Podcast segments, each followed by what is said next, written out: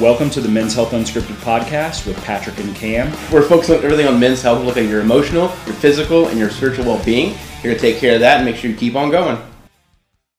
What's going on, guys? It's Patrick flying solo for another awesome podcast with Men's Health Unscripted. We have an awesome guest up um, who has quite the journey in life, just in general. His name is Bill Potts.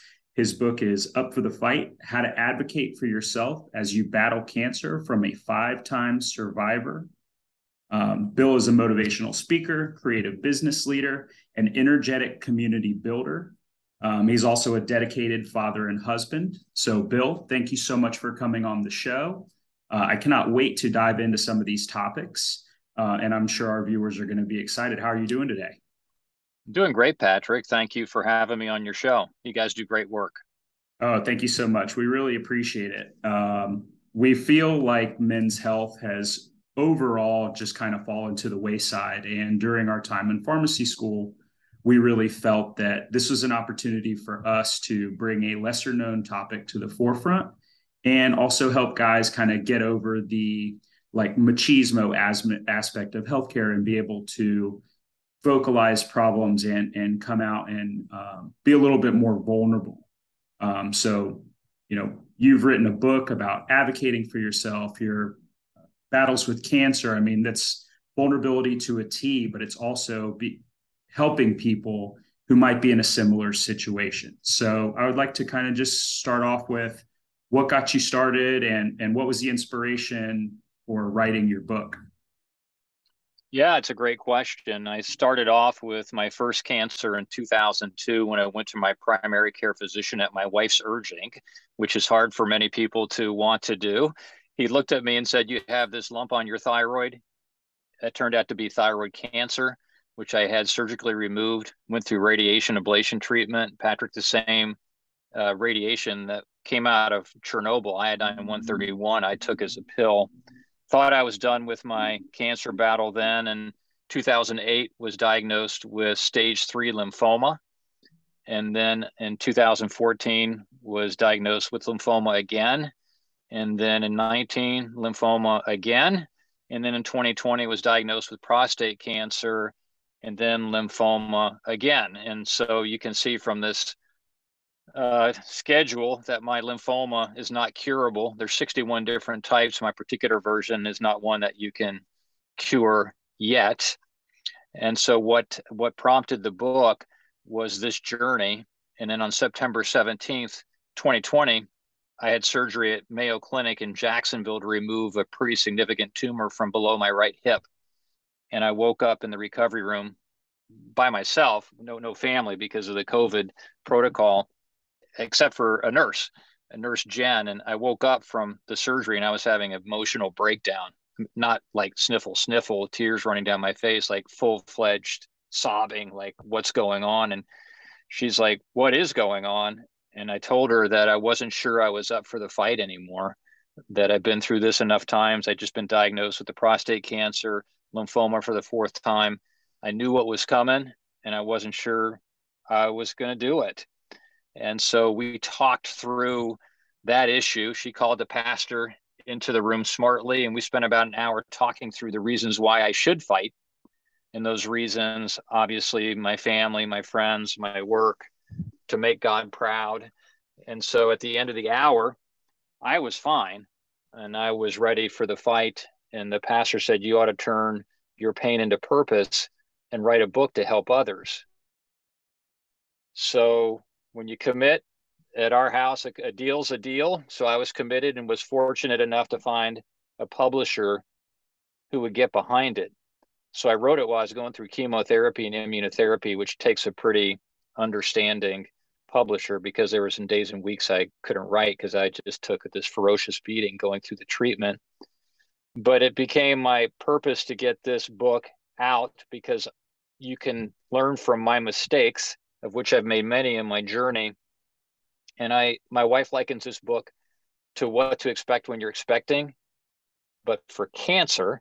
And it is the guidebook I wish somebody else had written 20 years ago when I started my journey because it would help so much. And the book comes out September 13th, and I can't wait for it to get out because I've test driven this book with cancer patients who I'd known it's 100% certain that it'll make a difference. And I'm 100% certain that, uh, you know, there's lessons in here that will save lives.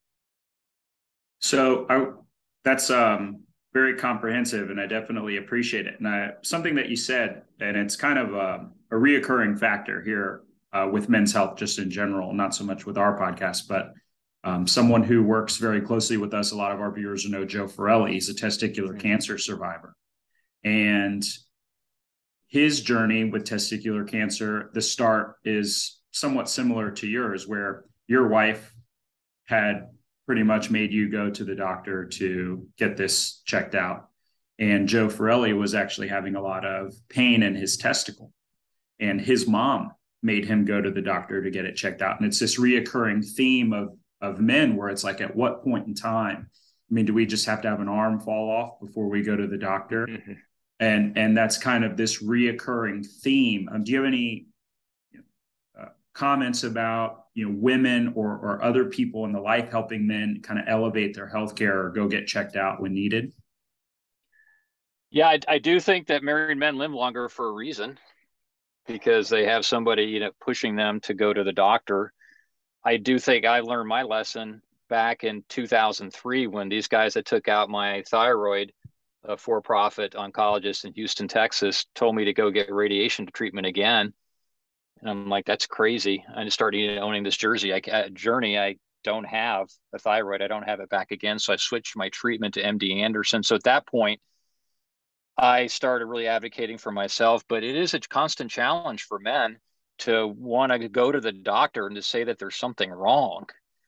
And I wish there was a better solution to it other than that it's okay to advocate for yourself and to pick up the phone and call it. I've got a son who's 28 years old, and he's learned by watching me that if there's an issue, it's okay to call the doctor. Like he came home from college and he had stuff on his back that didn't look good and on skin stuff. And he says, Dad, I think I need to go see a dermatologist. So at least he's learned. So we've got one guy that's advocating for himself because he's seen his dad doing it all these years.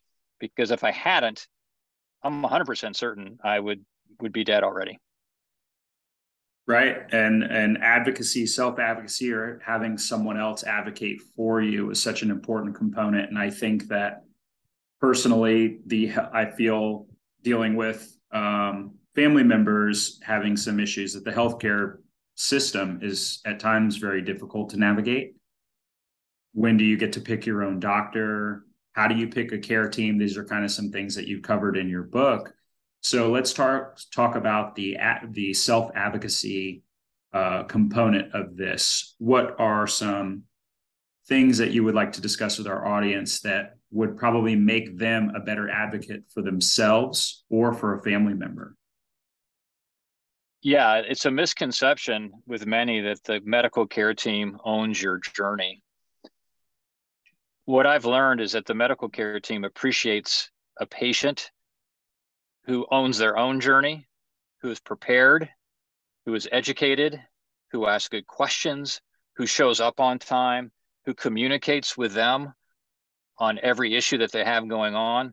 So, the advocacy part of owning your journey, what clarifies it for me as a cancer patient is I have to own my journey because my life really depends on it. Understanding the healthcare, you know this because you're you're in that business, but they're busy and they have a lot of patients. And so you have to develop a relationship with your care team so they know who you are. And, and the way that you do that is they'll remember you if you come in prepared and they'll remember you if you follow up. I send my medical care team a thank you note after every appointment. So the advocacy, advocacy, whether it's cancer or not cancer, becomes su- super important, or else you'll get lost in the shuffle. And it starts with who's your care team? And how do you find the care team? And and i'm fortunate that yeah i've been through this enough that i'm pretty good about being able to do it but it's taken me time to figure it out. I research it. So when i went to md anderson in houston from my local guy that did the thyroid stuff when my lymphoma came back i went to md anderson. I went to md anderson because for my particular type of lymphoma they had some people there that that specialized in it. And so i traveled 23 times in one 24 month period to go to MD Anderson for my first lymphoma and my second and my third lymphoma treatments because that's where I could get the best treatment. So part of that advocating for yourself is being willing to look elsewhere if you can find somebody that specializes in your particular issue. And what I try to coach people on is don't go to somebody because your neighbor likes them, because they're a nice person, because they're close. You need to go to somebody that specializes in what your particular area is, wherever they are, if you can. And you know, it's not everybody can afford to fly to Houston 23 times in 24 months. And it, we had to make some sacrifices to do that too. And I leaned on resources like the Leukemia Lymphoma Society. Southwest Airlines was super helpful, provided some tickets for me to fly so I could get that treatment. Wow. So what what must it have been like to go and receive chemotherapy and radiation treatment somewhere outside of your state and then come back? I mean, you must have been exhausted to say the least. Yeah, it's challenging. Yeah, I, I kept my cancer a secret from most people until it came back in 2019. So my work, I was working at Ironman in Tampa at the time, and I would leave the office on Thursday night, tell people I was taking a day off on Friday. I would go to Houston Thursday night, get my treatment, rest on Saturday, fly back on Sunday, be work on Monday. It's a real trick to try to cover up the symptoms when you're not feeling very good. I was fortunate enough that I was able to keep my hair. And so you could invisibly see that I've been through it, but I had this issue called chemo brain. And so I really had to work hard to try to hide that at work, so much so that I'd have to practice the math before I'd go into these meetings where I had to do math. And I would have my wife remind me what people's names were when we would go see them. What's their name again? And so you use all sorts of tricks to kind of help with yourself. But for my latest round, which was in Jacksonville in Mayo, because I couldn't go to Houston due to the COVID stuff, I couldn't get in easily. Is that uh, I had started a marketing agency so I could kind of flex my time and rest more. Which, by the way, Patrick, is the best thing I ever did was to rest during my treatments versus what I did the first four times, which is try to continue a normal life the best I could and hide it that really wasn't a very good idea. Right. So this is going to kind of segue us into our next topic. I mean, resting and actually taking the time and and acknowledging what your body is calling for is so important with a healthy person, not to mention someone who is going through chemo, immunotherapy, radiation, things like that. What did you do? What were some things that you did uh, other than rest that were kind of like listening to your body and and some of those things that people m- might be able to take with them after listening to this podcast listening to your body by the way which you mentioned is super important which is when your body says that you're tired then it's time to rest but i also work really really hard on my diet and my diet's made a big difference in how I feel, not just going through treatment where I'd have a specific diet to try to counter some of the side effects from the chemo. But now that I'm post chemo, I'm trying to feel better through my diet, which has been great. So obviously I stay well hydrated. My I limit my consumption of red meat. I limit the consumption of sugar. I lean in on fruits. I lean in on vegetables. And right now, because I'm trying to rebuild my immune system, because I'm pretty seriously immunocompromised from the treatment still, is I'm leaning into certain foods, uh, orange foods, peppers, things that might help build my immune system. And that's made a big difference. Another giant difference for me is the physical activity. It's hard to it's hard to be too physical going through chemo. I was pretty banged up for uh, about 20 months where I couldn't do too much. But once I started feeling better, I continue now running. I'm an Ironman athlete, but now I'm limiting it to running. And so that is not only good for my body, strengthens my heart, it strengthens the immune system. It also, most importantly for me, it's kind of my mental and emotional outlet.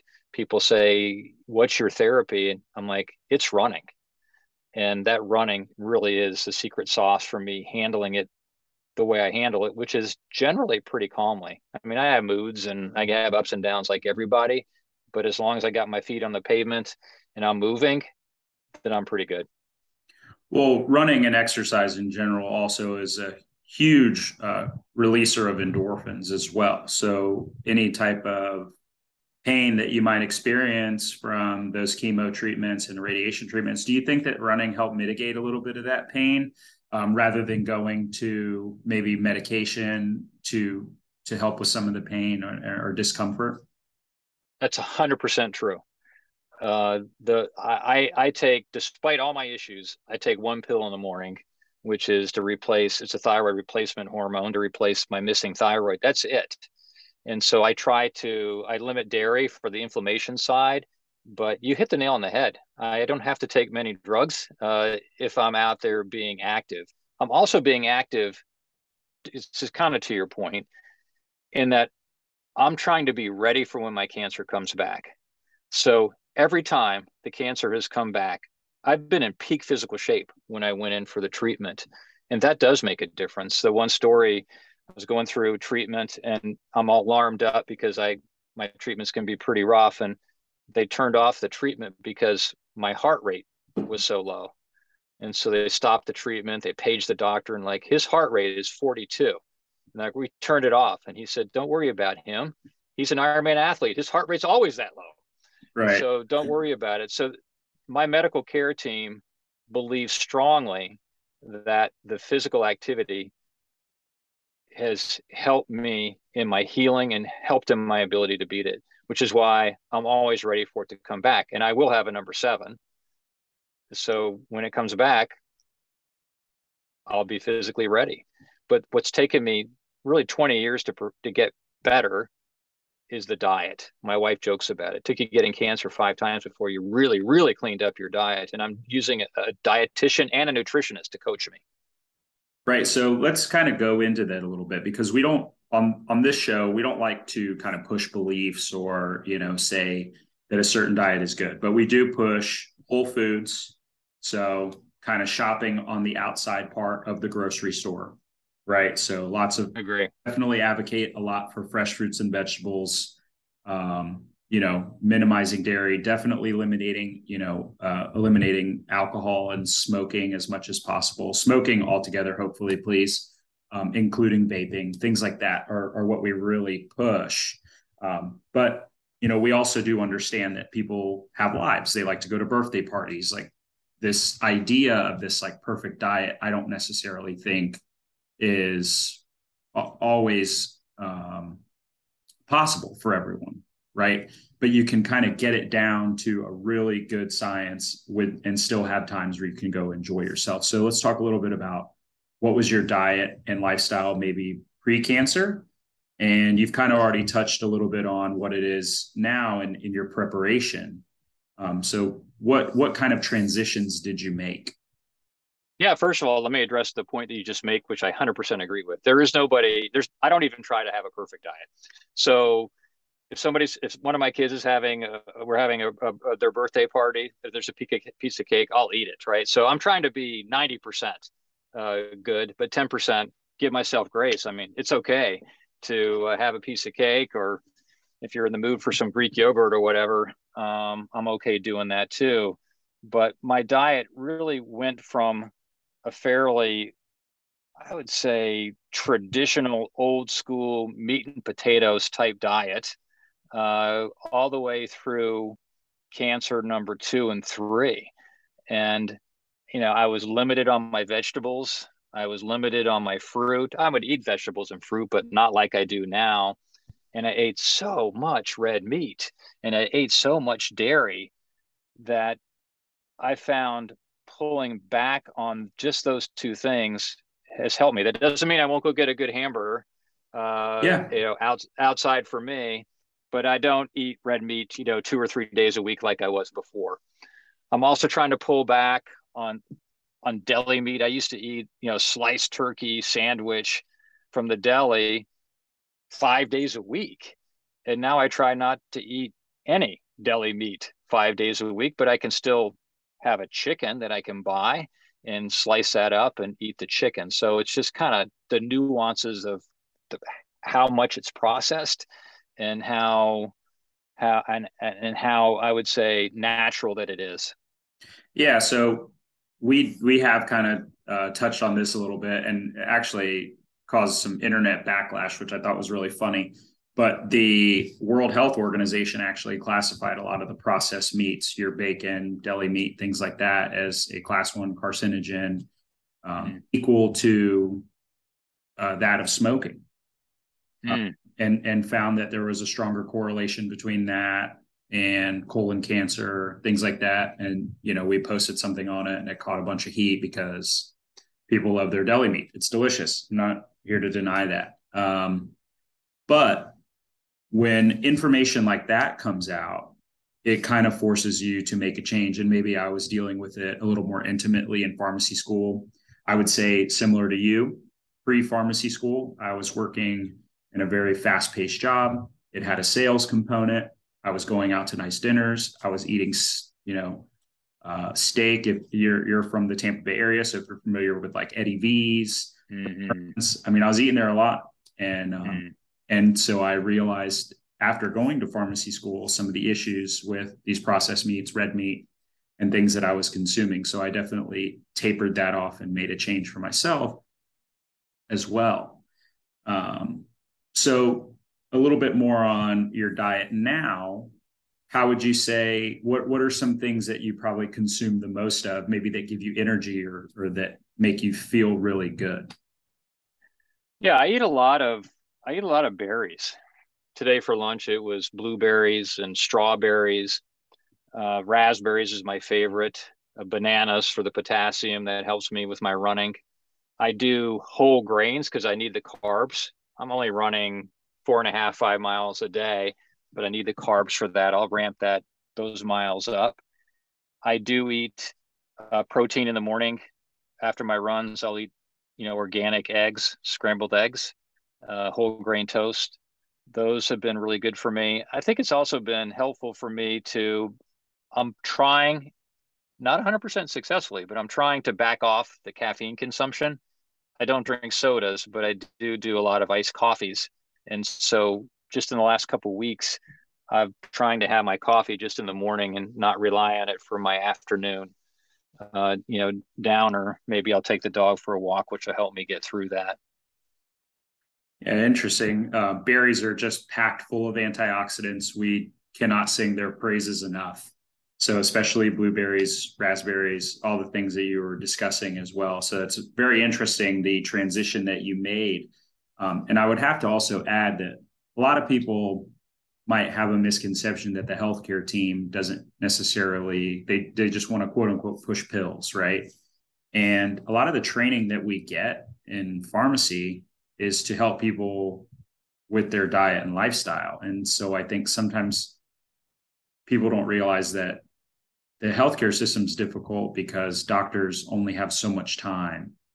And they don't, you know, not to knock med school, but they don't get a ton of nutrition in med school. And there's it's kind of like your dietitians are part of your healthcare team and things like that. So you know i think the healthcare team wants you to exercise. They want you to eat healthier but sometimes it's just very difficult with like you said how stretched the healthcare team is. It just kind of wanted to make that a point because we have heard a lot of people say like oh my doctor doesn't care they just want to give me this med and send me out the door but you know, much like you, it's there's a certain point in time where you do have to advocate for yourself and you do have to do some research on what is good for you. Um, in- yeah, I've, I've, I found through my healthcare provider, which is Florida Blue, Blue Cross Blue Shield. I'm on the Affordable Care Act because it's hard to get, you know, hard to get insurance. And, and, and so I'm thrilled with that. And I'm working with their dietitian. And so a lot of these healthcare companies, I was with Cigna before, had the same thing. I had an advocate at the health insurance company that was my go-to person. That was a random phone call I got when I signed up for the insurance. Said, "Hey, I'm here to help you." I am glad I answered the phone. They followed up with an email, and I'm like, "Great, I need help." And so with Florida Blue, just three months ago, she calls and says, "Hey, is there anything that you need?" And I'm like, "Yes, I want to tighten up my diet to help rebuild my immune system. Can you help me?" And she said, "Yes." And like three days later, I'm on a call with a dietitian, and she said, Bill, walnuts, peppers, mangoes, cantaloupe. She goes, Your diet is is good, but if you want to get it a little bit better for immune system, here's what you should do. And she sent it to me, and I'm like, booyah. That's what I needed. And and and this has helped me in my treatments too. I remember at Mayo, everything was largely smooth on approvals, but every now and then you bump into an approval. I'm going to go do a CAT scan, which I have to mm-hmm. get. And I get to the front desk. The person at Mayo is like, it's not approved. I'm like, I just drove four hours for this appointment and I have to have it. It's not approved. I texted my healthcare advocate from the insurance company. She texted me back and said, Don't move. And within a minute, the screen popped up that it was approved. A lot of people don't know those advocates are available. You have to work to find them. But when you find them, because most people don't use them, Patrick, it's great. My advocate at Florida Blue, she texted me when she was going on vacation. Just so you know, I'm on vacation. If you need help while I'm gone, here's who you should reach out to. I don't pay extra for it, and it's beautiful. Yeah, there's there's been a, um, a big push and seems like and something that I definitely want to get into as well in my career is helping people. And that's why I found you as an interview so interesting because you found ways to advocate for yourself. I advocated for my grandparents, um, you know, towards their end of life, and it's it's so much different where to to have an advocate, even if it's not yourself, just work with you and help you and explain things to you. Makes it so easy because like in your case if you're dealing with cancer you have chemotherapy and radiation you have a hundred things coming at you. It's just nice to have someone be there to help you um, within your journey rather than dealing with another component to this of you know i couldn't imagine if you didn't have that advocate you're going for a cat scan and you're not approved you know what that must have been like. And yeah i'm sure you're like you're probably your stomach dropped you know through the floor mm-hmm. um mm-hmm. realizing that that happened. So and then just even i can just tell in your voice and seeing you the ease that that brought you. So it's really amazing that there are you know healthcare advocates out there within the insurance companies as well. And there are some outside um you know of, of insurance plans as well. But let's move along a little bit and so we're talking about how you're taking care of yourself physically, you're exercising, you're dieting, and you're really making a, a comprehensive change to your lifestyle. So, how do you care for yourself emotionally and mentally when you're undergoing cancer treatment or even the initial diagnosis of cancer, which must be incredibly difficult as well? Yeah. So, on the diagnosis side, I've had that too many times. And so I've learned that the best thing to do is to take a deep breath and I hit the pause clause.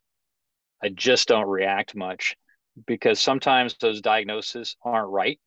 So you need to correlate around what's the true diagnosis. If it's cancer, it has to get staged. and You have to determine what type of cancer it is.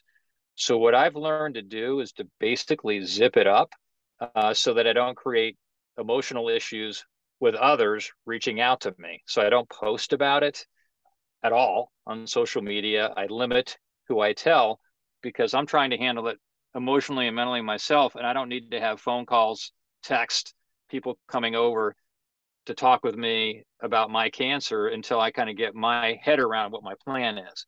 Once I have a plan, I open it up a little bit more to be able to talk to people. But what I don't do is I don't listen to the people that say, "Hey, have you heard about this this drink that supposedly can help cure cancer?" Or do you know about this guy in Mexico that does this innovative treatment or this person in Arkansas that does those things? I just don't listen because I'm on top of my own journey, don't listen to it. But I also believe it's important to have some sort of outside help. For me, interestingly, that's largely through Facebook groups where we're all in a private group that we feel comfortable sharing things with each other. So there's no way to know what it's like to have cancer until you do. And so I try not to burden my wife to be my therapist. She's not it because she needs her own support going through my journey with me. But outside help is super important, whether it's therapists, social workers, uh, faith leaders, Facebook groups like I do, psychiatrists, whatever. a, a cancer patient or anybody with a serious health issue needs to have some outside help to help the emotional mental part of it because there's nobody that's going to handle that 100% perfectly. So that has been a big lesson that I've learned. Obviously, the running has been a key for me. And before the running, doing triathlons was kind of my outlet. But uh, to be able to talk about it with people is super important.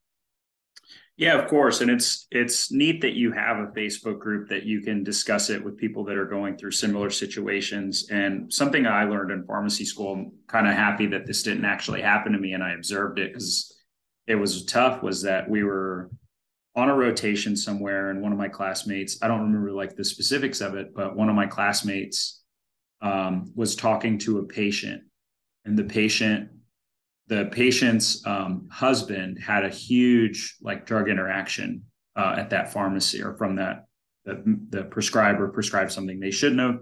And i think the pharmacy didn't catch it. And so you know this patient comes back they're furious. And one of my classmates was like oh you know i'm really sorry to hear that. I i understand. And you don't that's that's kind of thing. And and the the patient I mean, for lack of a better term, excuse my French, like lost her shit. Mm. Oh, you understand? You understand? And I don't think I've ever said, Oh, I understand. Ever since then, it was like ingrained into my head that you don't know someone's journey. Even if you do think you know, their journey is so specific to them and the intricacies of it. A lot of people don't. And so it's interesting. I, I think it's great that you do have a group that people can that have an idea and have had you know trials and errors and successes can probably go into that group and really discuss the important components of their healthcare journey. You know i think it's that's true. And i it's the covid pandemic trying to navigate the pandemic as a severely immunocompromised patient has been probably my biggest accomplishment. I could write a whole book on that. It's been real challenging. Still continues to be the Facebook group has been so helpful in helping identify where to get drugs. For example, um, next week in Miami, I get a drug called Evusheld. It's made by AstraZeneca. It's a convalescent plasma made from the plasma of patients that have had COVID already, and it's identified for the 7 million people in the US that are immunocompromised. Most people don't know about it. A lot of doctors don't know about it.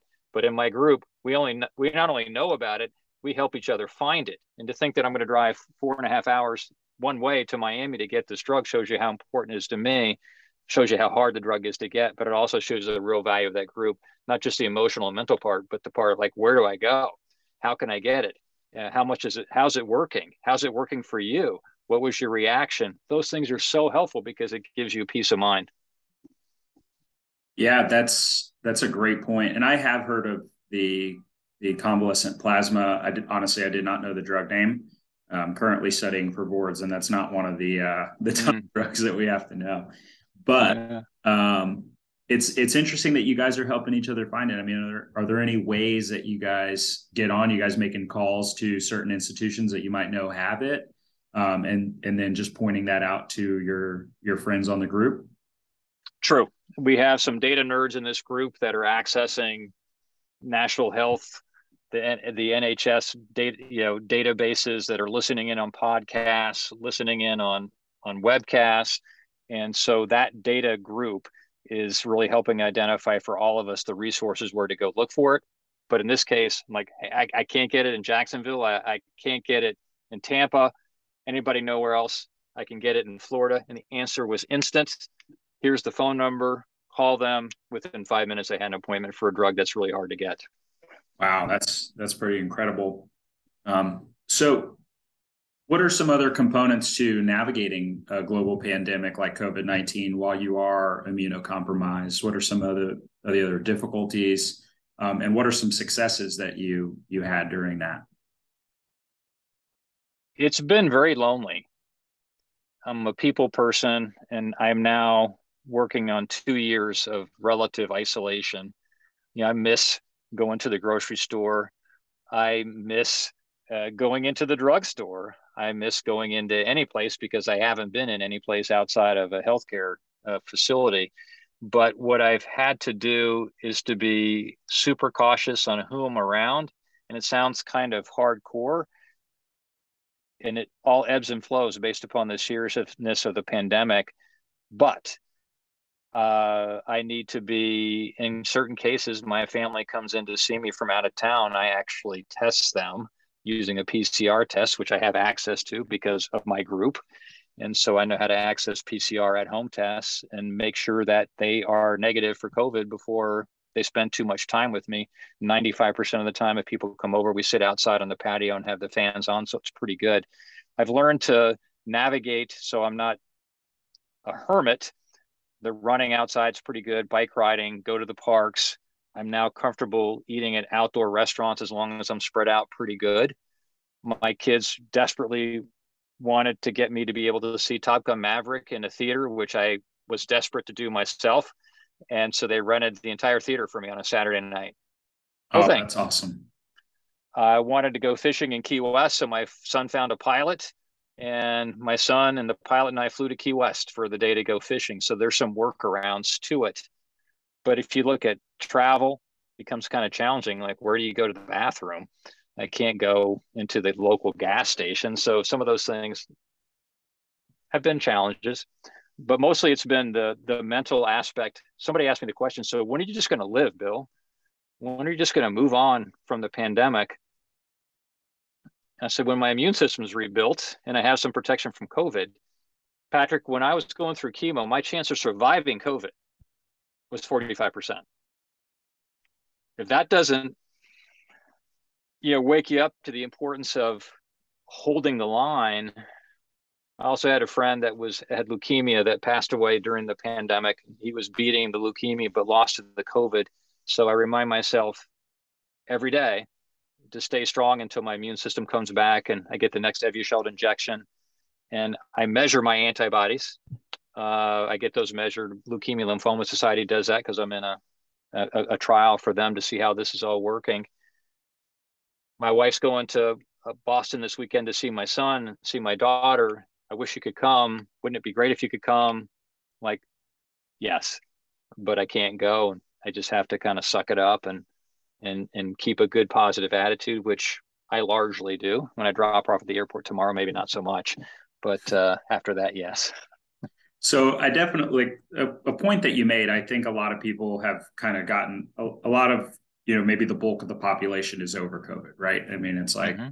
and to your point when someone said why don't you just get over it bill i don't think the average person truly understands how much chemotherapy radiation etc really debilitate your immune system and make it so difficult i mean it's it's um, i mean it really depleted it what cancer therapy does, you know, in general, is it's supposed to attack cells that are replicating and acting out of the natural order of things.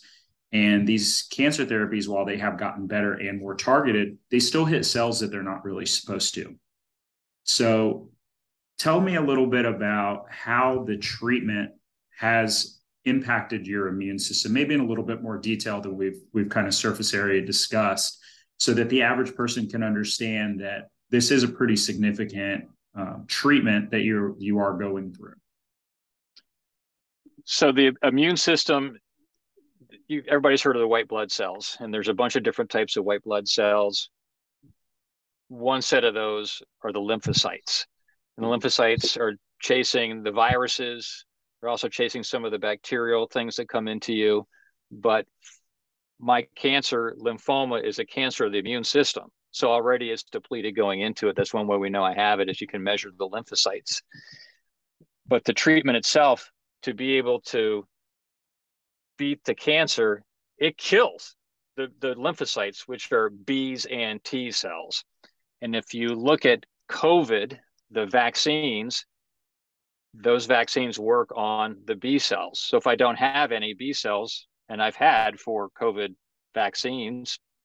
They're not sure how it works on the T cells, but since I don't have them, then the vaccines really have an inability to work. So for cancer patients, depending on the chemo, depends on how beat up your immune system is. My immune system is largely rebuilt, except for the lymphocytes. Well, lymphocytes are the virus ones. And so I'm kind of winding up to be only about on a quarter tank right now, which is up from an eighth of a tank five months ago. Wow. So and it's not it's not just COVID, by the way. I when I was going through this before, I caught a cold, and it and it, it turned into pneumonia. So even a cold can kill you. So. Right. Yeah, that was my next point. Is it's just not COVID. I mean, there's plenty of other things out there that attack your immune system, and in your case, a lot of times where your body has uh, probably adapted to something, or you've already had, um, you know, a, a cold or something like that. Without the B cells, you can get that again. And it, like to your point, it can turn a flu or a common cold into a pretty significant pneumonia without the immune system. Um, it, it's comparable, not it's not quite the same, but it's comparable to someone with HIV who has a depleted um, immune system, where the HIV isn't necessarily the thing that kills you, it's the flu or the common cold or something that causes other complications, which would, you know, hurt someone or kill them. And so I think it's important for people to understand, you know, the idea of cancer treatment. And it's not just like you're going to get this, you know, therapy you're going in and you're actually having a lot of changes to your body take place during the course of therapy.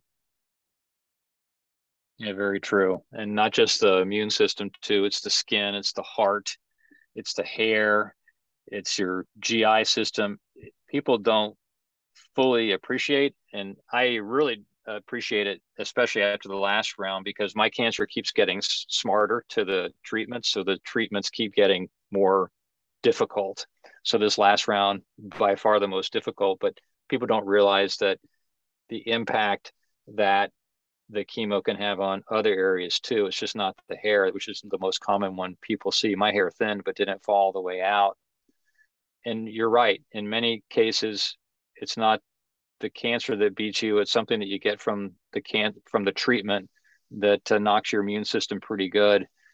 And what I didn't fully appreciate is that the chemo can be so hardcore that sometimes it can kill you. It almost happened to me in 2008.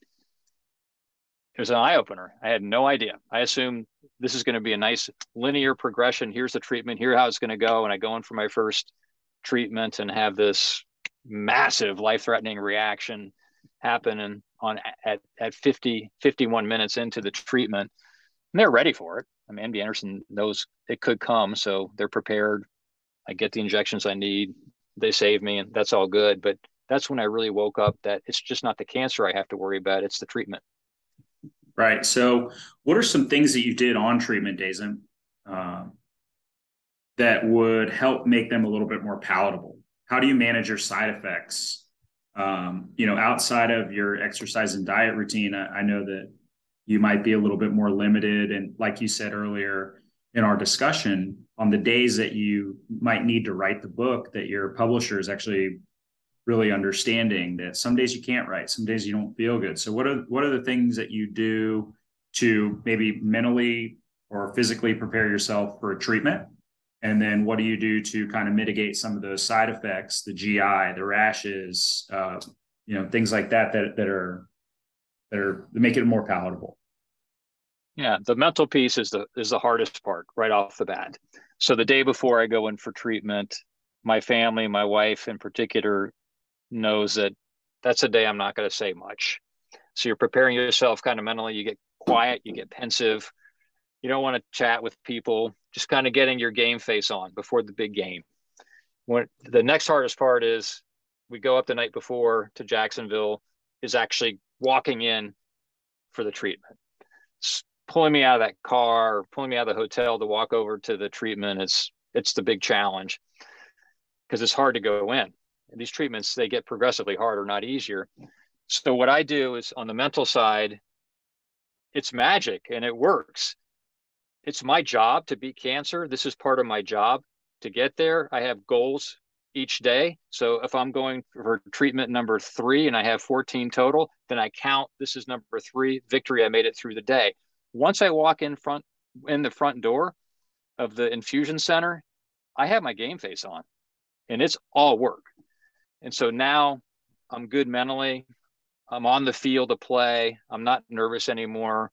I'm relaxed. Let's just get this done and do what we need to get uh, get it handled today. I do walk in, and I've learned that dress comfortably, baseball cap to keep the light out of your eyes, noise canceling headphones. Don't plan to work. Don't plan to read. Don't don't use your phone unless you want to be looking at looking at uh, social media but don't post. I usually give that to my wife so i don't accidentally post something while i'm under the influence of the meds. I take water with me. I limit what i eat before i go in because yes i'm going to have nausea as a side effect. And to, to handle the nausea post treatment i take the zofran. I take the anti-nausea meds because i don't want to throw up I'll take I'll take constipation from the meds versus the other issue. So I stay on those meds religiously until that goes through. I also modify my diet. I eat less after the treatment, green tea, uh, uh, maybe not as many blueberries, not as many of anything because I'm just not that hungry. Right. So, well, thank you for kind of sharing that in case anyone's who's listening or as like a family member or someone they know that's going through it. That's really the purpose of this podcast a lot of the times is to provide some education and some outreach. So what kind of tips we've we've long time ago when we were baby podcasters, um, we had a, a someone who was a family member of someone with stage four prostate cancer. Uh, her name's Kim, and she t- told us all about her journey taking care of her father. So, what are some tips that you have for family or friends of cancer patients, um, and basically how to be a great uh, support system, or what can they do to help their family member, um, you know, feel better or help get through some of the treatments or just the diagnosis, things like that? Let's start with the friends. So, uh, lessons to people that have somebody that's a friend that has cancer, I'll start with on the negative side things not to do. And it's these are common mistakes. All of them have happened to me. People come over and they start to cry when they see you. That's try not to cry when you see the cancer patient. that doesn't that puts them trying to comfort you versus them. Don't tell them they're going to beat it because you don't know. They don't know. You don't know. So let's leave that out of the conversation. Don't tell them you're going to beat it because you have a positive attitude. I've heard that, Patrick, literally a thousand times. Oh, Bill, you're going to beat it because you have a positive attitude. Not true. I've sat next to people that are have equally positive attitude as I do, and, and they've passed away, and I live. So I knew it wasn't the attitude. So, and don't tell me. We touched on this earlier. Don't tell me your story about cancer, your dad's story about cancer, your friend's story about cancer. Just leave that off. Don't uh, don't tell them treatments you think they should do. Trust them to make their own medical care decisions. And but what you also want to do is you want to provide the opportunity as a friend not to talk about cancer. Honestly, I I don't like to talk about it. Ironic since I wrote this book and now I'm forced to talk about it but many cancer patients don't want to talk about it. So when my friends come over, we're sitting outside now and we talk football, we talk about the Bucs because I'm obsessed with the Bucs and Tom Brady. I wish I could go see him play, but that's not in the cards for me this year. But I love, you know, Tom Brady, and so we'll talk football, we'll talk anything but cancer. That's really what I like. What what friends can do too, the best thing that they can do is to listen. If the cancer patient wants to talk about the cancer, but if they don't bring it up, then talk about anything else. When it comes to food, interesting one on the friend side, my wife and I still don't 100% agree on it, but I'm pretty sure as the cancer patient, I've got a good beat on this one, which is they want to bring food over. Well, as a cancer patient, food can taste different. Some food doesn't set with you right. So we had a friend of ours, also named Kim, who came up with this. She calls and says, What kind of food do you love? And I'm like, I love barbecue She found a place in Tampa that has great barbecue and she brought that over. That was great. And if anybody brings me Chick fil A, it's always 100% going to be loved. So on the food side, on the, on the food side, ask them what they want, find their restaurant, bring it to them. That's pretty thoughtful. I had a friend say to me, Hey, Bill, is there anything I can do for you? Common question. A lot of times that's where it ends. Oh, no, I'm fine. He took it to the next level. He said, How about I take you fishing? I'm like, Oh my gosh, I'd love to go fishing. Three days later, I'm fishing. This is a casual friend. I haven't seen him much since. Took me fishing and it was great. Just when I needed to get my mind off of things. I found too that with my friends, I finally, and as a guy, this has been particularly challenging. My close friends, if I love them, I tell them. Even my guy friends. I got this good friend Wayne. He lives in South Carolina, and he's flown in to see me multiple times just to sit outside on the patio and have a chat with me. And I tell him I love him. He tells me he loves me back, and it's kind of magical because I don't want to be that guy that gets to the end and hasn't told my friends I love them. If I do, I just do, and it's been been fantastic and not all guys will reciprocate that way, but you know some will, and when they do, it just makes you feel so good. Yeah, that's something that we've definitely tried to build here as part of our culture. Is it's okay to tell someone that you love them. It is not like, you know, it's it's not inappropriate to tell your buddy you love them, give them a hug, things like that. Yeah, and uh, yeah. you know, I, I think people do embrace those kind of things a little bit differently but we've tried to build a real culture of of people embracing themselves and and men also supporting men through other issues that they've been kind of going through or i mean it, it would be crazy like since we started this our dms on social media our instagram our comments section the podcast notes sometimes our email. I mean, we've had so many guys and their family members reach out to us and just say, you know, they they they come forward to us. So like, you guys are advocating for men. I don't know where else to go. Somebody reached out to us the other day and was like, I I have no idea. I just typed you guys' name in, and, and you were talking like you had some a podcast or I don't remember. Um, you had a podcast and you had a post about information about what I was going through and so we thought that was really cool and and what we did we just tried to embrace them give them the resources that they needed to help move on and provide some education on what they were going through. So i think just embracing your friends is so important. Um, kind of got a little off topic there but you know it's just kind of remind you reminding me telling your friends that you love them is, is so important. Yeah yeah it is. And to finish answering your question on the family side, it's been a work in progress on handling them. When I've been, my kids only know me as the cancer patient. When I got it 20 years ago, they were little tykes, and now they're adults and they have their their jobs and their careers.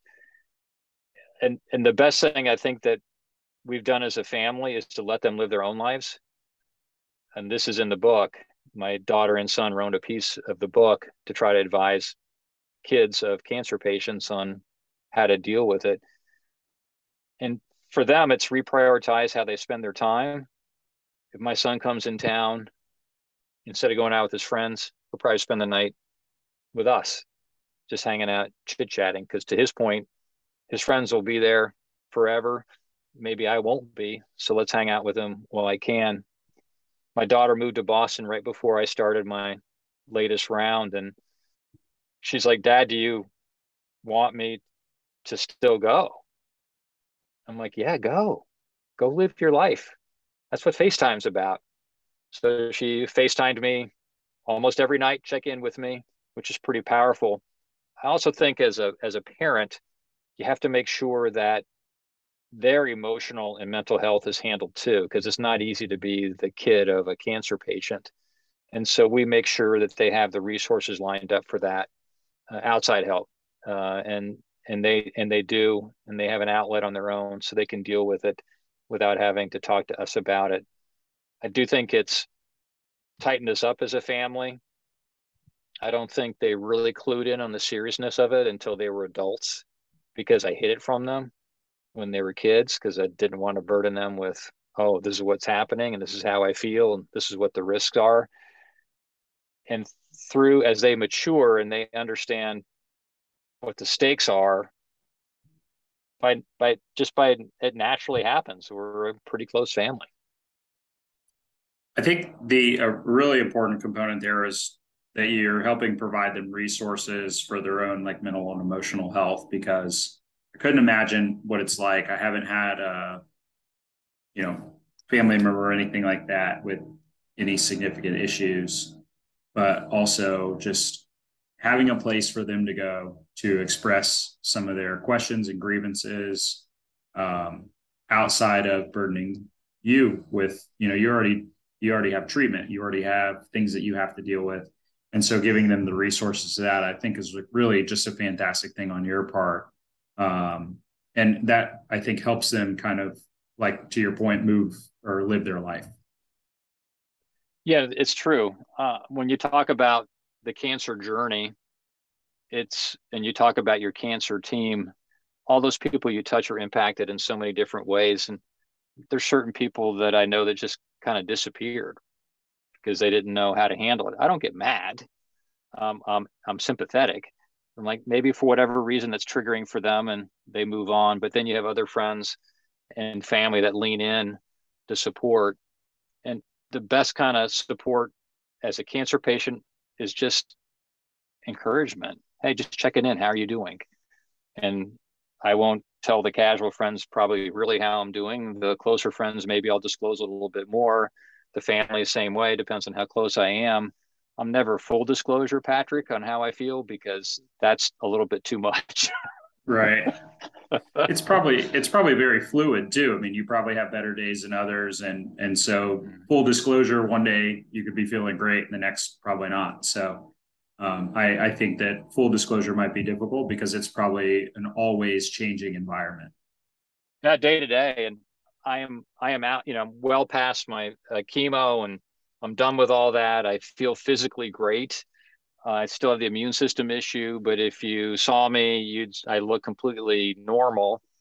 But I still have my days where I just wake up and I don't feel normal emotionally.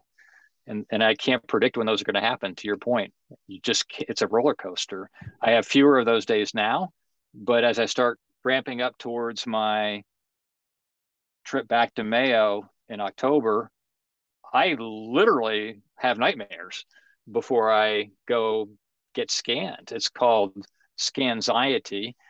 And it's when you get nervous about what are the results going to be. In my particular case, it's not exaggerating to say these these answers that I get on these appointments are it's potentially life and death conversations. You don't get used to those. You just have to prepare yourself uh, for it. And to that point controversial too but i really have done my homework to know what could happen so i'm not surprised if something does happen um, because we talked about it earlier treatments are zigzag they never go as you plan and never go on the same timetable that you expect and outside of my first reaction in 2008 when I wasn't prepared, I know what could happen. So when it happens, I'm not like, oh my gosh, what happened? Right. And um, we got time for a couple more questions from me. I'm, I'm just kind of interested. Uh, I'm a big yogi, and a lot of times in yoga, we do talk about the inevitable. Everyone, this is like an absolute truth for everyone. We're all going to expire one day. Um, in 20 years ago, uh, you know, uh, uh, when your initial diagnosis happened, how has your perception of you know making peace with death and facing that, um, and also probably handling family members and friends who might um, be worried about early death? You know, what what are some things that you do to kind of face that and um, just prepare for the inevitable reality? Uh, that's a great question. I've evolved I think early on I didn't even think about the dying part of it until 2008 when I almost did. And it was kind of in the back of my mind. I always assumed I was going to beat it every time. But interestingly, subtly, I was starting to change anyway.